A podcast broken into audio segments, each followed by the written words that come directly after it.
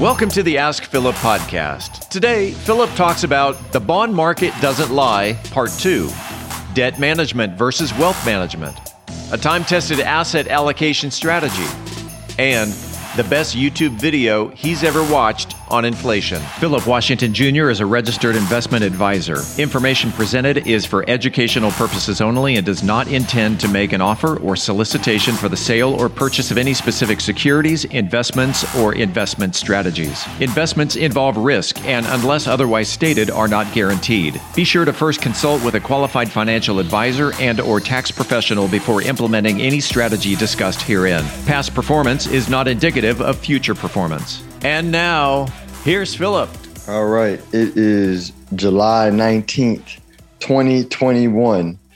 Monday Night Raw comes to Dallas, Texas for you WWE fans.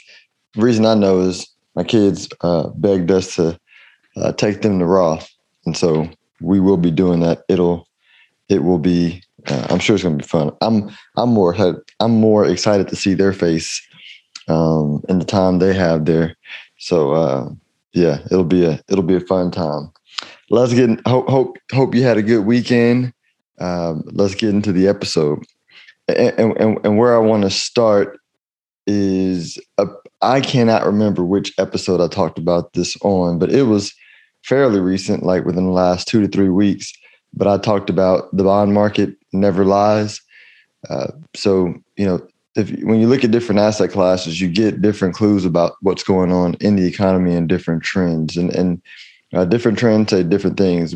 But one of the best leading indicators of what's happening economically are interest rates, even though they're you know manipulated uh, by the Fed.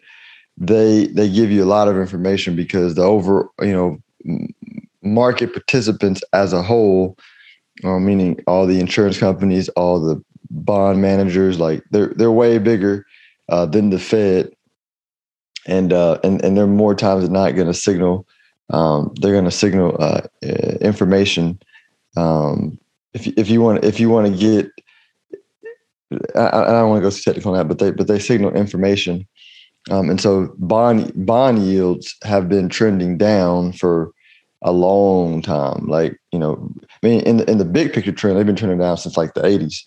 But in the short term, like the last decade, trend has been uh, lower yields, which what what that tells you is global growth is slowing. That's that's what it basically says. And so it was so it was going up recently with folks thinking that uh, with the reopening trade, thinking that inflation was coming back strong.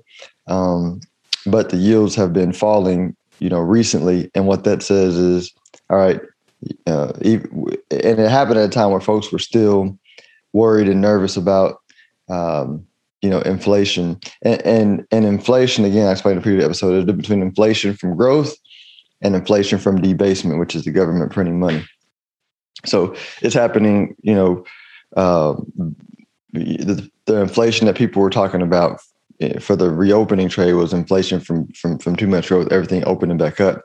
But at the same time, bond yields were going down. And what that told you was, yeah, like that's that's that's not a problem. Right don't don't misunderstand me. Like there is uh there is inflation but that's coming more from the money printing you know? Not necessarily from a crazy amount of long-term sustained uh, economic growth which if you're looking at the 10-year treasury rate which which I'm talking about bond interest rates I'm talking about the 10-year treasury rate. In this example um you know it's going to signal the longer term interest rate trend. And right now it's saying the longer term trend is um, slower growth so that gives you insight. So when you know when you have an idea of what the bond market's saying, which is more likely right than not, then you're like, all right, cool. How do I invest accordingly?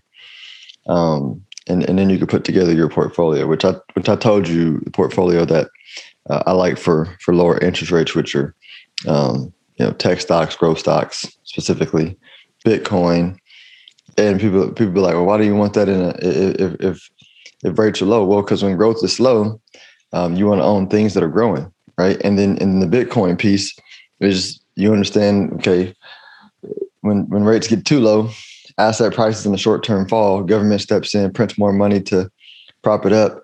That puts more money in the system. That new money goes into Bitcoin and other inflation hit assets because the government's debasing the currency to pick up economic growth, right? It's just it's a cycle. So that's that's the thought process. Ne- next topic I want to talk about. I was talking. I was talking on the phone with a, a friend, Michelle Williams, local business leader uh, here in DFW, and she coined the phrase uh, "debt management versus wealth management," and I thought that was a dope concept, right? Because what we were talking about was, you know, you know, we both interact with wealthy people, and you know, they're not overly concerned with like only you know like with oh I have to you know manage my debt and pay my debt off and all kind of stuff. They're they're worried about you know wealth management. How do I use my credit and all other resources to build to build my wealth? And it's a different mindset. So and I want to preface it with some people should be focusing on debt management, right? If you like heavily indebted, you don't have strong income, right? A lot of times people who are heavily indebted um, you know, they either mismanagement their money, they're not doing the basics, or they're just not making enough income. You know, this particular topic, we're talking about people that make good income that are overly focused on, um, you know, debt management. It's time to level up the mindset and think about, all right, how do I how do I build wealth? Which is a whole different concept. So I love I love that idea. Great conversation. Debt management versus wealth management. I might even make that a whole episode one day, but I want to bring it out there because there's a there's a point in everybody's financial life where they get to the next level, right? They're at the next level. And so you can't operate with the same mindset, same paradigm that you were, you know, operating in when you were in a different tax bracket or different economic situation. Got to level up. Next topic integrated Bitcoin mining businesses. So I did an episode on Bitcoin miners also maybe about a month ago, maybe less than a month ago, and I talked about um, you know how I thought the the, the future of Bitcoin mining was going to be uh, energy companies and Bitcoin mining in one operation, um, and it, you know, and there were already companies at the time um, that I'm sure were out there doing it, but I started I started listening to a podcast episode of um, uh, somebody talking about more and more companies doing it because it just it just makes sense.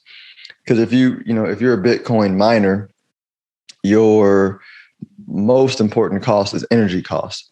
And so so you think if you reverse it if you say okay if i if i own the the the the entity that's you know creating the energy i make the upfront investment on doing that right? A i can build a lot of capacity that gives me a leg up on competition because um, you know for example you get you get lots of blackouts in areas um, because when they're when they're doing energy, they have to build the facility with a certain um, amount of capacity, but they can't overbuild because they won't make their investment back.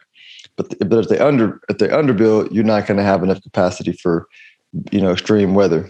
And so the the benefit of integrating energy and Bitcoin mining is it's easy to turn the Bitcoin mining machines off when uh, when the demand is high, like we're in the extreme weather periods of time and you need lots of energy. So you can build the capacity for quote unquote black swan energy events, extreme energy events. But when those events are not happening, you could use the Bitcoin mine to suck up all the excess capacity and energy. Um, and, and this is a problem that I think Bitcoin also helps solve for not energy producers, right? You, you're going to find I mean, smart energy producers are going to like run Bitcoin mining operations too. But even cities who are thinking about, um, you know, how do we, like my area blacks out a lot in the summertime. You know, how do we increase the energy experience of our of our um, uh, residents?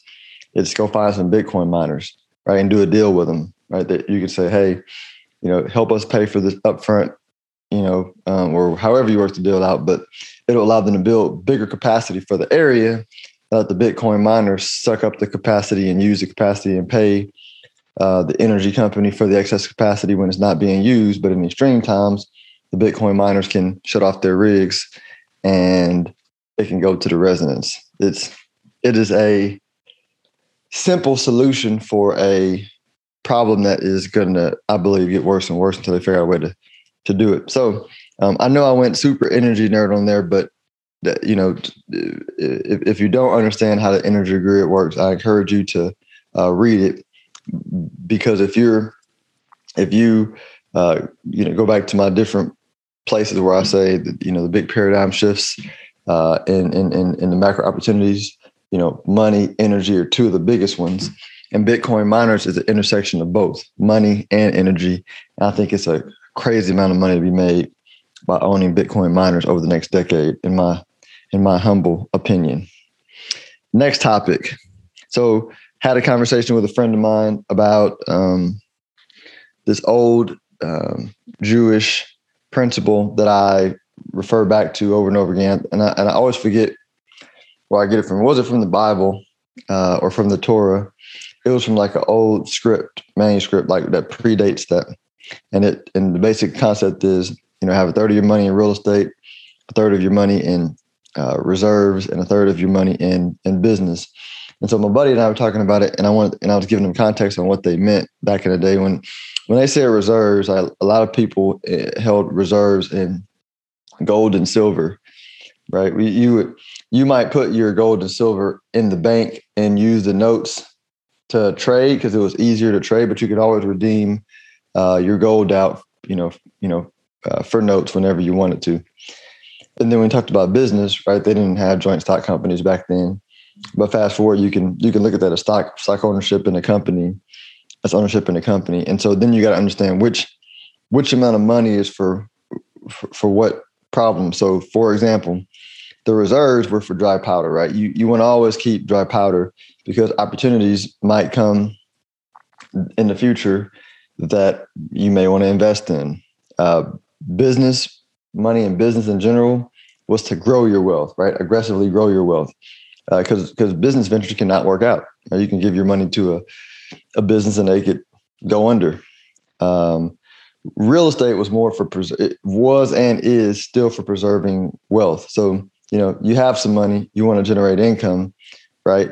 You know, real estate's a great way to plop that money down and and generate some income. There, you know, now I'm oversimplifying, you know, these concepts, but in general, those were the different buckets were for you know preserving wealth generating income for the real estate. Dry powder was the reserves and growing and building wealth risk capital was was was the business. Um, and that's how i think about my you know my finances my balance sheet my financial plan. It's super simple. And i love using simple stuff from thousands of years ago that og's use because it's time tested. And if it makes sense then and it makes sense today it probably going to make sense 100 years from now so that is that's a uh, that's that concept. Third, third, and third. Last thing, I really want everybody to go watch this video on YouTube. Uh, it's called "The Ultimate Guide to Inflation." Uh, the the YouTube channel is Young YoungFi Y U N G F I, but it's maybe like um it's less than a twenty minute video um, on inflation, and you may have to watch it a couple times, but it's super simple because it's it's in a cartoon format. But if you're going to be a good investor moving forward, you have to understand all the nuances about inflation. And a lot of people think they understand inflation because they're like, yeah, cost of goods going up. Check. Nah, it's more complex than that. So watch this video. Um, don't feel bad if you have to watch it twice or three times, but watch it, understand it. It's one of the most important things you're gonna you're gonna need to know when understanding investments. Uh, I hope this helps somebody. Um, have any questions, hit me up on Twitter, ask underscore Philip. Enjoy your day until tomorrow. If you are interested in having a review of your portfolio or to see how far on track you are with your retirement goals, Philip offers complimentary consults through his company, Stonehill Wealth Management. For more information, log on to stonehillwealthmanagement.com forward slash talk. That's stonehillwealthmanagement.com forward slash talk. Philip Washington Jr. is a registered investment advisor. Information presented is for educational purposes only and does not intend to make an offer or solicitation for the sale or purchase of any specific securities, investments, or investment strategies. Investments involve risk and, unless otherwise stated, are not guaranteed. Be sure to first consult with a qualified financial advisor and or tax professional before implementing any strategy discussed herein. Past performance is not indicative of future performance.